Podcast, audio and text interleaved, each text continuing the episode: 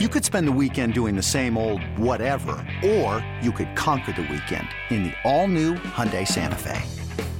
Visit HyundaiUSA.com for more details. Hyundai, there's joy in every journey. This episode is brought to you by Progressive Insurance. Whether you love true crime or comedy, celebrity interviews or news, you call the shots on what's in your podcast queue. And guess what? Now you can call them on your auto insurance too with the Name Your Price tool from Progressive. It works just the way it sounds. You tell Progressive how much you want to pay for car insurance, and they'll show you coverage options that fit your budget. Get your quote today at progressive.com to join the over 28 million drivers who trust Progressive. Progressive Casualty Insurance Company and Affiliates. Price and coverage match limited by state law. Rodgers in trouble. Does he have a vintage moment in him? In the end zone, it is caught for the win. Pressure, pass is picked off, and who is it? Big BJ Raji for the touchdown. Welcome back to another episode of the Pack's What She Said podcast. I am one of your co-hosts, Maggie Loney, joined as always by Perry Goldstein, and it is the Packers bye week. It feels like we've waited about two whole seasons for this to finally be here, but week 13, the Packers are on their much needed bye to rest and recover and get healthy for the final five regular season games of the season. Uh, Perry, any thoughts just on the bye week in general? I mean, I know you and I kind of talked a little bit about how we're going to watch football anyway, but it is it is a little bit upsetting when you don't get Packers football on Sundays or Thursdays or Mondays to look forward to. I'm just glad that the team has time to rest up. Um, I think it was AJ Dillon or somebody pointed out that Packers have already had like what amounts to a full college season of football, which is just really hard on the body. So um, I think making it to a late bye week can either like make or break a team. And the fact that the Packers are nine and three and now are going to get rest that like likely all the teams with early byes really are feeling and need right now, especially with the extra game. I think it, it actually is going to end up working to their advantage. So yeah, just we'll watch Red Zone on Sunday and not have anxiety for three hours. and then um, we'll get to enjoy a Packers Bears game. Yeah, it is kind of cruel that we went from a bye week to Sunday night football. So you really have to wait even longer all through another slate of Sunday football games. But it is, I mean, it is true about the week 13 bye, where I remember a couple of years ago, the Packers had a week four bye, and that just felt so early, especially if you didn't play, if you were one of the vets that didn't really play in the preseason you're already pretty rested going through yeah. three games. Um, so you're absolutely right that this is a really nice kind of midway point where you're hoping to have your five regular season games, potentially a bye then again to rest up. But if not, you've got three playoff games and you're hoping for the Super Bowl. So the bulk of the season, regardless of what happens in the playoffs, is already behind them at this point. Yep, absolutely. So today, because obviously we're on the bye, why don't we go through and talk about players on both sides of the ball? We can even include special teams. I'm sure that might come up organically um, that have either surprised us in a good way or a bad way going into this season, um, or what we've seen through through 12 weeks, whether that's surprised us in their productivity or the role they're playing on the team. Um, anything. Who who surprised you this year? I mean, are we doing obvious ones? Because I think there's a couple of obvious ones, right? Like some of the free agents that Brian Gutekunst brought in, you know, nobody expect, you know, when you hear heard about like the De'Vondre Campbell signing in June, I'm not sitting on my couch thinking, oh yeah, that's going to be a make or break. Actually, I, I, I do recall that people were joking around on Twitter saying things like, oh, yeah, that's going to fix the defense. And oh, yeah, another like middle of the road inside linebacker, just like Christian Kirksey, you know, or, or one of those kinds of signings and it actually like completely backfired on those jokes. I mean, like it's more like a joke's on you. He actually has made a huge difference. Um, I don't. Everyone's kind of like stepped up in their own unique ways, and I feel like the players mm-hmm. that you expected to make a jump did, like a Rashan Gary. Um, I think I'm a little bit surprised actually at how impactful Randall Cobb has been in the offense. I think like theoretically you know, you think if only the Packers had kept him a year longer, like he's the exact type of player that Matt LaFleur could really use in this offense. But at the same time, he spent about three years away from Green Bay, and you just don't know what kind of player he was going to be walking into this team. It was a nice story, but at the end of the day, he's been pretty hurt when on the Cowboys and his year in the Texans. So I definitely was like, this isn't going to be great if Cobb's not the same Cobb as he was, but he really is. And you saw it perfectly with the Rams game. Just he can really still be a number two with Davante, and he um, still's got the juice and that connection with Rodgers that you know that um, unprecedented connection, special connection with with Aaron Rodgers. Um, and I think it took Matt Lafleur a couple of weeks in the offense in general to get into a rhythm and try to figure out Randall Cobb's role. But you're starting to really really see it take shape, especially like on third down. Um, and you can use him in a couple of Lafleur's like fun trick plays. So um, I think I'm just more surprised at how much he's been used in like the second half of the season. Yeah, I think kind of the initial expectation going into the signing was that he would be maybe like wide receiver four on the depth chart. It was like, okay, well, there's still Allen Lazard, there's still MVS, and then Randall Cobb can just kind of like hang out and fight for reps with Amari Rodgers. And he's really kind of become that security blanket for Rodgers, especially like you said on third downs. And, you know, he's come up in really big moments. Like, when Davante Adams was hurt. Randall Cobb is the guy. He's had some games where he has just been the guy. And I mm-hmm. think going into the playoffs, you need a guy like that. Jacob Westendorf brought this up on Pack-A-Day, and it's a really good point. It's not to say that, you know, Randall Cobb would have like changed the trajectory of any of the last couple um, NFC championship games, but you kind of wonder if there'll be like a different attitude with Rodgers if he knows he has Davante and he has like a Randall Cobb on the field in some of those key moments. And that's not to say he doesn't trust MVS or Allen Lazard, but the relationship that he has with Randall Cobb is just so special that I feel like there's added security going into maybe some of those big moments. And I don't think Randall Cobb's necessarily someone that I'm gonna like fight to keep in the off season. Um, I just think that he's been a really nice complement to this offense that they haven't really had. They haven't had a true slot guy. They just have the Packers have a bunch of like big bodied possession receivers like Allen Lazard. Um, they have their deep threat in MVS, but they don't have the Cobb. And I know that's what everyone hopes Amari Rodgers becomes, but Cobb was already established in that role. So I think he's just kind of stepped in really seamlessly. And yeah, you're exactly right. I mean, when when we don't have Davante Adams in the game, you, you kind of know that at least there's another security blanket out there for Rodgers.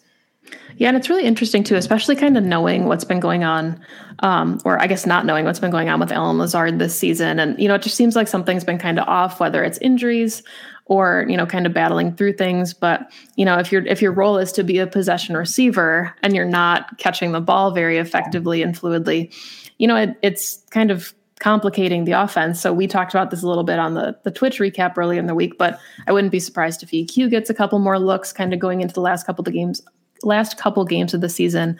And I think, you know, we talked about this a little bit already, but the addition of MVS back into the lineup, I don't know if it's necessarily a coincidence that the Packers are now putting up 30 plus points in two consecutive weeks when maybe there isn't as much cover too for Davante Adams to fight when you've got the deep threat that is MVS constantly. Spot on. Spot on. Um, okay, so who's your surprise? I don't know if it's a surprise. Um, maybe just about the number of carries and the role he's having in the offense, but I think AJ Dillon is a big one. You know, I don't know what any of us really expected um, going into the season if we thought he'd be like Jamaal Williams, where he'd kind of be more in pass pro and he'd be like your third down bruising back, where if you need a yard, you give the ball to AJ Dillon. But he is like a really interesting piece in the Matt LaFleur offense. We've seen him do so many things. I know, you know, there was all the, the talk about his hands and what he'd look like in the receiving game, but he's becoming kind of a do it all back, which when you already have Aaron Jones, who is a do it all back and can do everything, we obviously on the Packs What She Said podcast stand the pony package. But when you have two running backs that are threats in the receiving and running game, it's huge. So I think to me, kind of the productivity that AJ Dillon brings to the offense and the way that he's able to carry the load, even when we were without Aaron Jones, I think is huge. I completely agree. It's the Packers have we we kind of went into the season like, okay, this is gonna be a really fun one-two punch but it's almost like a one-one punch. Like yeah. The Packers kind of have two starting running backs, and the Matt Lafleur offense has really been predicated on this like, rotation in the backfield. I think it's obviously been apparent that is super redundant of me to say. it's been apparent that Aaron Jones has been number one, and it's never been that much of a question. And you never like want to see anybody go out with any kind of injury, but it is, I think it says a lot when Aaron Jones misses a week or two. It's not serious. And the running back room, nobody's worried about the running back role. You know that AJ Dillon is going to slip in there. And while he is a very different back than Aaron Jones, he still does all three things that the, that Matt LaFleur and Aaron Rodgers and the offense need their running backs to do. And obviously run the ball, catch passes, and be, you know, solid in pass pro. Yeah, and Matt LaFleur said too post game that he really calls them 1A and 1B, which is exactly what you said. It's like one and one. It's not kind of a one two punch. Um, and I thought it was interesting too post game. I was glad he said it, you know, because they asked AJ Dillon, like, you know, maybe you didn't have the most productive game on the ground against the Rams. Like, what goes into that? And he was, it was great. He was like, stats don't always tell the story at the end of the game. Like, just because we put up 60 ish yards on the ground doesn't mean that we weren't constantly converting on second and short, third and short, keeping the chains moving. They burned so much of the clock in that last um, couple drives on offense that I think that, especially, you know, we're talking about the frozen tundra with three out of your five games at home. You're hoping to obviously host a couple playoff games. That kind of wear and tear with AJ Dillon going into kind of the, the later stretch of the season is going to be really fun to watch. Yeah, it is. It feels like he's made for this time of year, um, and I think also having the both of them keep they keep each other healthy by splitting mm-hmm. carries. Um, and as someone who owns both on my various fantasy teams, splitting the carries does not mean they're they're scoring less points either. Like they're both putting up number one back numbers. Um, so yeah, I think that the rotation um, is going to be really interesting and important going down the stretch of the season to have both of them. Santa baby, it's holiday season, and you don't know what to get as a gift or a stocking stuffer? Well, today's sponsor, Manscaped, has the tools to guarantee you win this year's stocking stuffer competition. Manscaped, thank you for giving me an excuse to get all the gifts he's been needing year round. They've changed more than 4 million men worldwide for the better. If my math is correct, that's almost 8 million balls. Get 20% off plus free shipping at manscaped.com with code PWSS20. Ho, ho, ho, fellas. Naughty or nice, tis the season to perform. Ladies, you know what I mean. Manscaped's best selling product is the Perfect Package 4.0, which is at the top of every man's wish list this year.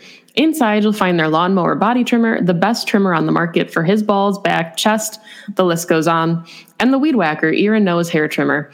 Let's not forget their famous liquid formulations, the Crop Preserver Ball Deodorant and Crop Reviver Ball Toner, to keep him smelling nice down there. You're getting yourself a deal with the Performance Package.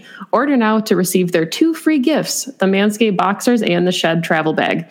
Ladies, this is the perfect gift for you and your man, and trust me, he will thank you. Now, these are our picks from Manscaped's Surefire Wins stocking stuffers. The Manscaped 2 in 1 shampoo and conditioner just launched. It's about time he stopped stealing yours. Two, the Manscaped Cologne Infused Body Wash. Ladies, you may want to borrow this one too. Three, Shears 2.0 Luxury 4 piece nail kit. Four, Manscaped Signature Cologne. Sexy yet delightful. These formulations are all vegan, cruelty free, dye free, sulfate free, and paraben free, so you know his cojones are in good hands. Make sure you hurry to their site to ensure these wild gifts show up before the holiday season. And while you're at it, get 20% off and free shipping at manscaped.com with the code PWSS20. Whether this is for your partner, dad, brother, friend, or for yourself, get yourself or them something they'll actually use, and it's almost sure to get a laugh. Get 20% off and free shipping at manscaped.com with code PWSS20. Cheers to rocking the best gifts of all this season. A gift for him, but really a gift for you. XOXO Manscaped. I agree. Before we flip to the defensive side of the ball, I do want to ask you about your thoughts on the offensive line and if you have any long term concerns, um, you know, kind of with that unit without Elgton Jenkins, what you think it'll look like if David Bakhtiari comes back at left tackle, or, you know, if, I guess this is it, right? They're not going to sign anybody. So Adam Stenavich has the guys in his room, and that's about it. So, do you have a confidence level of the offensive line kind of long term after what they were able to do against the Rams? Honestly, if I was concerned, it's hard for me to be after watching the way they've played all season. You know, like when Aaron Rodgers is kept upright throughout an entire Rams game against like one of the best, if not the best, defensive fronts in the league, and he has like a third string left tackle and a rookie and a backup center out there. Like I, I don't. I, I don't know if I can be worried about that line because sure, you're going to get David Bakhtiari back. It's obviously going to be better. Um, but I think it stays the same, right? I think it's it's Bakh, John Runyan, Lucas Patrick, Royce Newman, Billy Turner for the foreseeable future, unless, of course, Josh Myers comes back and he'll take over that center spot. Um, but like, like I said, it's it's hard to not feel confident in a line that, regardless of shifting around, has performed up to par yeah, and I think Matt LaFleur is, you know, doing what we've all clamored for him to do and he's putting the offense in the position to be successful where if you know that the offensive line isn't maybe as strong as it could be, you're leaning on the quick passing game and Aaron's getting the ball out of his hands quickly and he's not scrambling as much. And I think all of those little things go kind of a long way in helping out when the offensive line maybe isn't at full strength or what you would like it to be um, going into this stretch. So Flipping it then to the defensive side of the ball, who would be a player, maybe not naming Rasul Douglas and De'Vondre Campbell, unless you want to talk about them, that have been um, either a good standout or a bad standout? I think everybody on this defense deserved to be talked about, to be quite honest with you. I mean, just the way that this defense has played uh, against all odds everybody has stepped up. Um, I think you can make a case for like a Dean Lowry, right, who's had his best season of his career, and everyone had a lot to say about the contract that they gave him, but he's been unbelievably solid. Or even like a TJ Slaton, who with increased snaps as a rookie is proving to be like a really nice tandem next to Kenny Clark. Um, I do think that like the shining star for me is Eric Stokes. Um, just because of like expectation level and value in draft status combined it's it's impossible to be unhappy with the way that he's played this season. I mean he was supposed to be cb2 ends up being cb1 his rookie year um, and has you know the most incompletions caused as a primary defender. He's at number four. He's top five in pass breakups on the season. He had like when Matt Stafford was targeting him against the Rams, he his quarterback rating was like a 42, right? Like you just can't ask for more. And I know that the um, ball placement in the air and and maybe a couple picks are still a little bit far off, but for a first round pick in a position that usually needs a decent amount of time to get settled into the NFL, I mean, he's just seamlessly transitioned to to the NFL level game from college, and it's I think it's it's underratedly, I mean, really saved the Packers this season because if he wasn't playing well and was getting picked on, there's not much that even you know Adrian Amos and Darnell Savage could do to save him, right? Like it's the coverage that the Packers secondary has been able to have without Jaire Alexander is way more and way better than I would have ever expected if you had told me before the season they'd lose Jaire for basically the whole year. Yeah. And I mean, I think, you know, we talked about this after he was selected that, you know, you look at players like Jeff Okudah, third overall, like there are growing pains in the NFL. And yes, of course, we've seen some from Eric Stokes, but they've been few and far between. And like you said, he's he's trotting out onto the field every week as CB1, which, you know, was not the expectation. We were talking about before the season started like when would he usurp Kevin King for one of those boundary spots? And you know he's putting the Packers it's a good problem for them to have at this point where when you have a healthy Kevin King and we're hoping that Jaire comes back and you've got the contributions of Rasul Douglas that have just been exceptional. So you're getting to a point where you have too many cooks and you're trying to figure out now how to utilize them, whether it's in nickel or different sub packages, uh, to get your best players on the field. Because you know, at this point, I think it'd be hard to take Eric Stokes off the field or Rasul Douglas. But of course, you want Jaire out there regardless. and I, I think something that keeps coming to mind for me is the first press conference that Kevin King had when he came in this season, and he talked about wanting to support Stokes and he he said, and I this is probably not the exact quote, but you know, if he ends up outplaying me, then they made a good draft pick. And I think that's like the perfect way to describe the situation is Eric Stokes is just simply outplaying their original cornerback too. And he's gonna he's proven that he deserves to be out there and keep that job even when Jaire does come back. Um, and yeah, of course, it's a great problem to have. You you think about cornerbacks as this like very highly regarded hot commodity that other teams pay millions to acquire when they lose one guy, and the Packers have an abundance to the point where we're talking about what the cornerback rotation could look like when Jaire comes back. It's just it cannot be overstated how rare and lucky that is. Yeah. Somebody else I want to talk about is somebody that we really kind of raved about before the season started. That's somebody that we thought would have a really big role on defense. And I don't know if your eyes are telling you the same thing, but I genuinely feel like Adrian Amos is having his best best season. Yes, like of player I was going to talk about. Except yeah. that I'm not surprised. Like if we're ta- going in the category of surprising, I'm not because That's true, we've yeah. known that this is the player that he is. But I do think you're right that the league is starting to see like this is one of the best safeties and just the way that he's being used in the Joe Barry defense, you know, playing closer to the box. I think he's second on the team in tackles behind only Campbell, which is something we expected again, seeing more of him in the box and kind of Henry Black out as the second um, deep safety. But yeah, not, and it's it's like you said, that was a really good way to put it. It's not a surprise because we saw this coming in Joe Barry's scheme, but he has just played incredibly this season. I listened to Mina Kimes' show this morning, friend of the show, Mina Kimes, and she and her guest were talking about how what Joe Barry has done with Savage and Amos has been unbelievable, and that it's besides the Bills safeties, which I agree, they're probably the best duo in the league, and it's because of the way that Joe Barry has been able to move them around and utilize their skills. Yeah, absolutely. And I mean, I think, you know, you had a good point when you said, let's talk about the, the defense as a whole, because I don't think going into the season, you know, we were like, yeah, the defense can be good. At what point do they have to be better than the Mike Pettine defense for us to be like, yeah, it's a pretty good defense, but still fifth in the NFL in points against. They're allowing only 20 points per game. And, you know, a couple of those you're counting as outliers, like against a really good Vikings offense. So, yeah, it's it's yeah. I think exceeded expectations going into as late into the season as we I mean, can we talk about Joe Barry as being the biggest surprise? Did yeah. coaches fit into this category? Yeah. Because I think that if anything, like that's that's it. Like given all the tools, all the pieces Pettine had, and he's put together a top 10 unit that is being talked about as one of the best defenses in the league without two of their star players. It's incredible what he's done, especially with people were concerned, and uh, rightfully so, with his track record. And it just goes to show when you're actually given playmakers, maybe you can do stuff with them.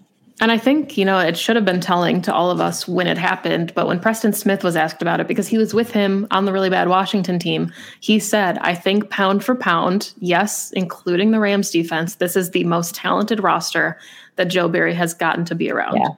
So, you know, I don't want to make this like a bash on Mike Pettine thing, but it does kind of show you that if you swap a couple pieces, you know, the players I think really have bought into it too. Kenny Clark was talking about how it's a player led team and they would do anything for Joe Barry. And, you know, I think we're kind of getting that vibe from the entire team and the closeness that's coming from this 2021 roster. It's a combination too for me on bringing a new defensive coordinator that is able to use the pieces, as we said, who brings the energy that I think resonates with the players, and Matt and Goot keeping all of the position coaches. Because the position coaches, obviously, as two people who follow this team very closely, know how much input and influence the position coaches do have, at least on defense. Um, where there's Jerry Gray, right, becoming passing defense coordinator, Mike Smith just being Mike Smith or Jerry Montgomery. I, I, think it's the coaching staff feels like a team effort. And while Joe Barry is, of course, the one calling the shots, I mean, you saw it when he was out with COVID, and that defense still played out of their minds, right? It's it's a, I think it it it's a trickle down effect. I guess is what I'm saying. Yeah, I agree, and I'm I'm curious, you know, your thoughts about the special teams unit because I think that there are some pros to this 2021 squad. And then, of course, there's obviously some significant negatives like the field goal unit. But I think Corey Bojorquez is another one of those, like, as far as maybe what we had expected for a Packers punter can be in the pleasantly surprised category because we've never seen, at least recently, a Packers special teams unit that can flip the field the way yeah. that he has. But yeah. then you've got, you know, the other side of the coin where now their their field goal unit is not operating after Mason Crosby had hit like 15 of 16 or whatever it was last season. Or no, he was perfect on field goals and then he missed an extra point or something. But Yeah, I think Mason is the biggest disappointment, or at least like the biggest surprise in a bad way, just because he's been so money and so reliable for so long. And the one thing that you have not really ever had to worry about is oh, when Mason goes out there, it's automatic, and it just hasn't been that way this season. And it it's jarring to see people calling for a replacement kicker when for over a decade, the Packers have had one of the best kickers, most reliable kickers in the league. So it is actually something I think that should be watched. I don't think there's going to be any moves the rest of the season. Um, and I still think when it when it comes down to a game winner, I still trust Mason Crosby going out there.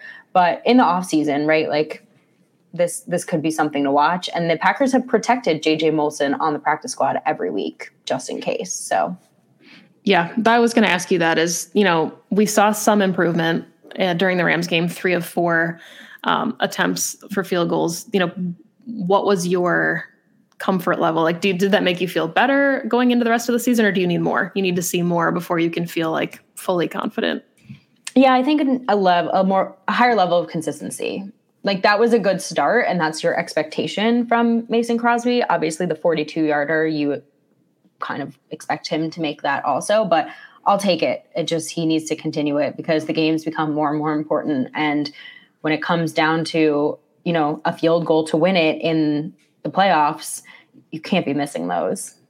Yeah. And if you want to talk about, you know, Lambeau being the tough one of the tougher places to play in the playoffs, you know, you're talking about a kicker who's done it a million times, is yeah. used to the cold, should be able to kick in the wind and the inclement weather. So something the Packers need to get back to. Otherwise, you know, you're hoping that they go play in a dome in the playoffs where it's temperature controlled for your kicker. Yeah. Any so the rest of the season, what are you, the Packers do have Bears, Browns, Ravens, Lions, Vikings. Am yep. I missing anyone? No. Nope.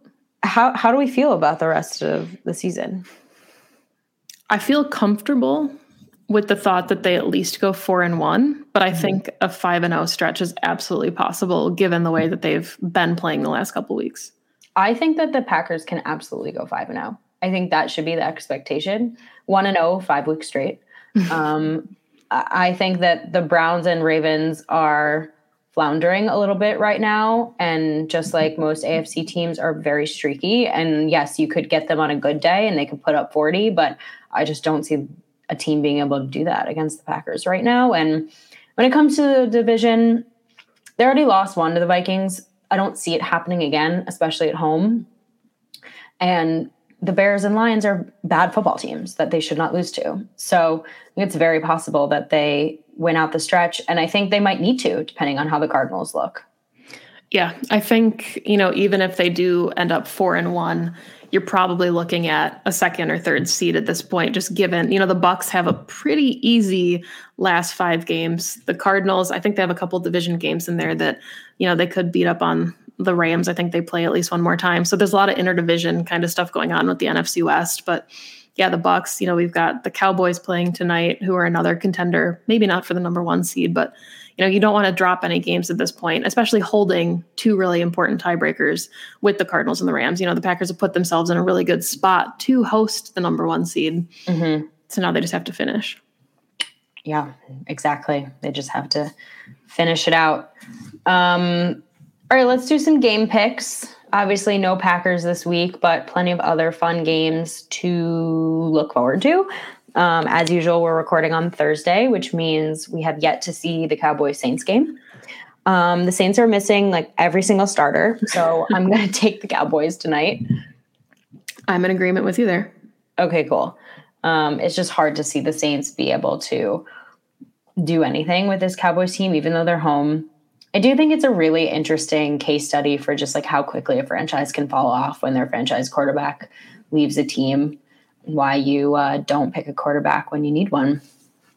And why you don't pay a tight end millions and millions and millions of dollars to be your second string quarterback. That as well. That as well. Um, early slate, we've got Colts Texans. Um, obviously, a divisional game for them. I'm gonna pick the Colts. Yeah, I think the Colts know that the AFC is wide open right now, and the Titans don't look that good either. So, you know, they could maybe maybe steal the division. Maybe they could. Yeah, I think they could, especially riding Jonathan Taylor. Mm-hmm. Um, Vikings Lions. I'm excited for Jamaal Williams to get his lead back opportunities, but I think it's the Vikings here. Yeah, I agree with you. Um, although it would be really awesome to watch the Lions get their first win finally. All right. Giants Dolphins. Not going to have this one on unless it happens to be on red zone, but yeah. I I think I'm going to say Dolphins because we don't know if Daniel Jones is playing, which maybe that's better for the Giants honestly. Maybe it's better if Mike Glennon is playing, but I think the Giants are just not doing well enough yeah. to but neither the Dolphins. I think the Dolphins probably need this win and it's at home, so I will go Dolphins as well. Buccaneers, Falcons, another divisional game. These are always really fun. Um, it's in Atlanta, uh, but I have a hard time feeling like the Falcons can overcome the Bucs. Although I feel like it's going to be a closer game than people think that it will be. Yeah, I think the Bucs just know what's in front of them right now, and that the number one seed is up for grabs. And especially with Tom Brady, I don't see them letting up at all. Especially against a Falcons team that's like, meh, have good weeks and bad weeks. Yeah. Well, this is a fun one high flying Eagles Jets. I was waiting. I was like, okay, this is not going to be a, a, truly a high flying game. I, I, guess I'm going to take the Eagles, but it's I'm not going to watch it. I'm not going to enjoy yeah. it. I'm not going to watch it either. Um, this is why I have Red Zone because think about the games that I get in New York: Giants, Dolphins, Eagles, Jets. Barf. Um, I will take the Eagles as well in this one. Okay, lockstep so far. All right. Uh, still the early slate. We've got two more games. I think these are the most interesting of the day Cardinals, Bears. It sounds like really sacrilegious to root for the Bears, and I don't think that they pull this off, but we need them to. So do something, Chicago. It's I mean, I'm taking the Cardinals though. Uh yeah, I can't. The Bears have barely been able to put up points this season. The Cardinals defense is still very good, so they're I think they're going to walk out of there with a win. Although for the Packers, it would be great if the Bears won.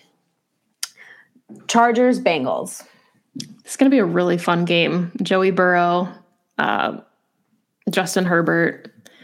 I like it a lot. I think I'm going to take the Bengals because I think the the Chargers have just not maybe looked like world beaters, and the Bengals need this one to stay in the AFC North. But it's going to be a fun game. I'm excited for this one. Really fun game. This is like the future right here, right? Yeah. Two young quarterbacks, um, two young head coaches.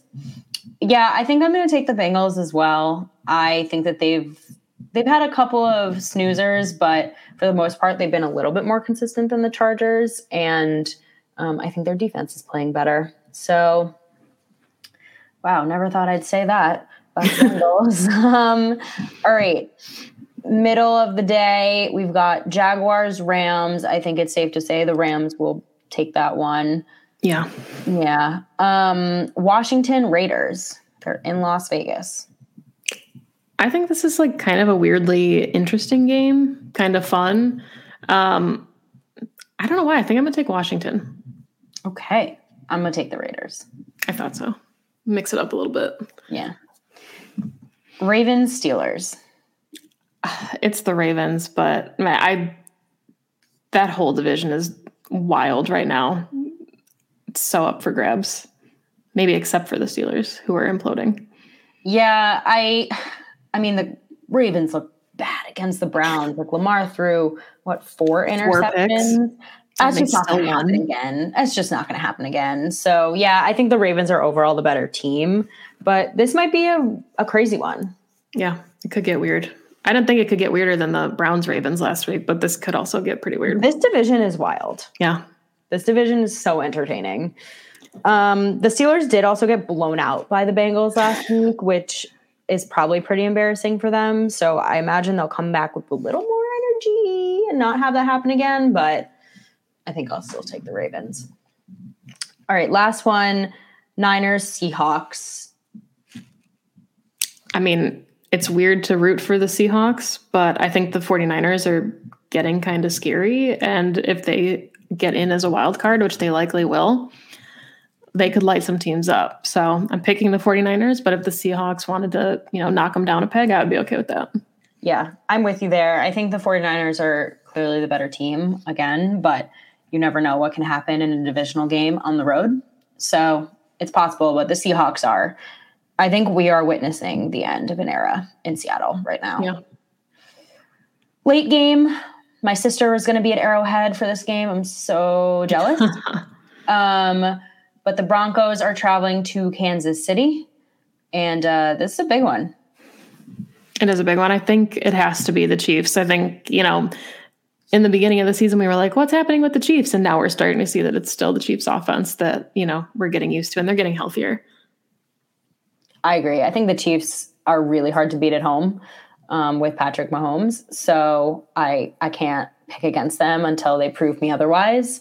Um, and the Broncos, while they've played well recently, they're just not better than the Chiefs.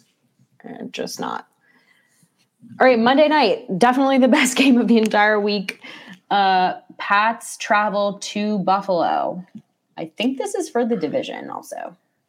Yeah, I don't know. I I I'm taking the Patriots. I just haven't seen enough from Buffalo to me to feel confident that they are, you know, the world beaters that maybe we thought they were going to be to take that division going into the season. I think if we're talking about surprises, maybe the Patriots might be the biggest surprise as far as like the NFL um, from a team perspective, and they look pretty damn good.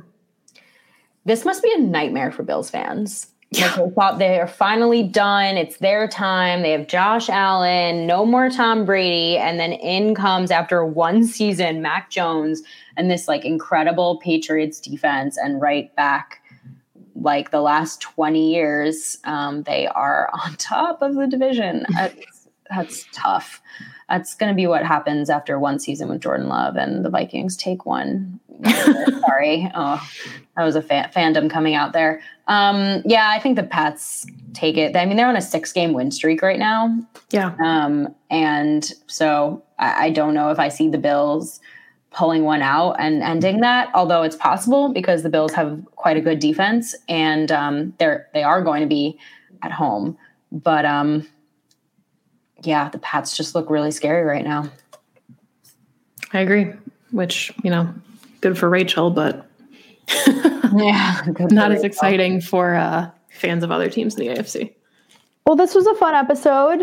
Um, nice to take a kind of more holistic look at the team and see how we feel. I mean, I think, like I said in our recap show, I think the Packers are one of the most consistent teams right now. They're they're performing at a steadily high level, like slight fluctuations, of course, and the loss against the Vikings, but um, for the most part, I think fans should feel really confident where the team's headed. Yeah. I mean, I think we're seeing an upward trajectory, which, you know, the Packers are finding ways to win differently all season. And they talked about the next man up mentality, but it's kind of nice going, you know, beyond the bye, thinking about instead of needing a next man up constantly, that they might actually be getting players back and getting healthier and now actually being able to go on a stretch run. Yeah. Yeah. Let's see. We'll, we'll look out for some news um, on some of those injuries. I think we are not going to be back with a recap show on Monday, but we are going to have our live show, which he said TV, on Tuesday instead. Um, we did not plan that, but it is perfect timing, I would say.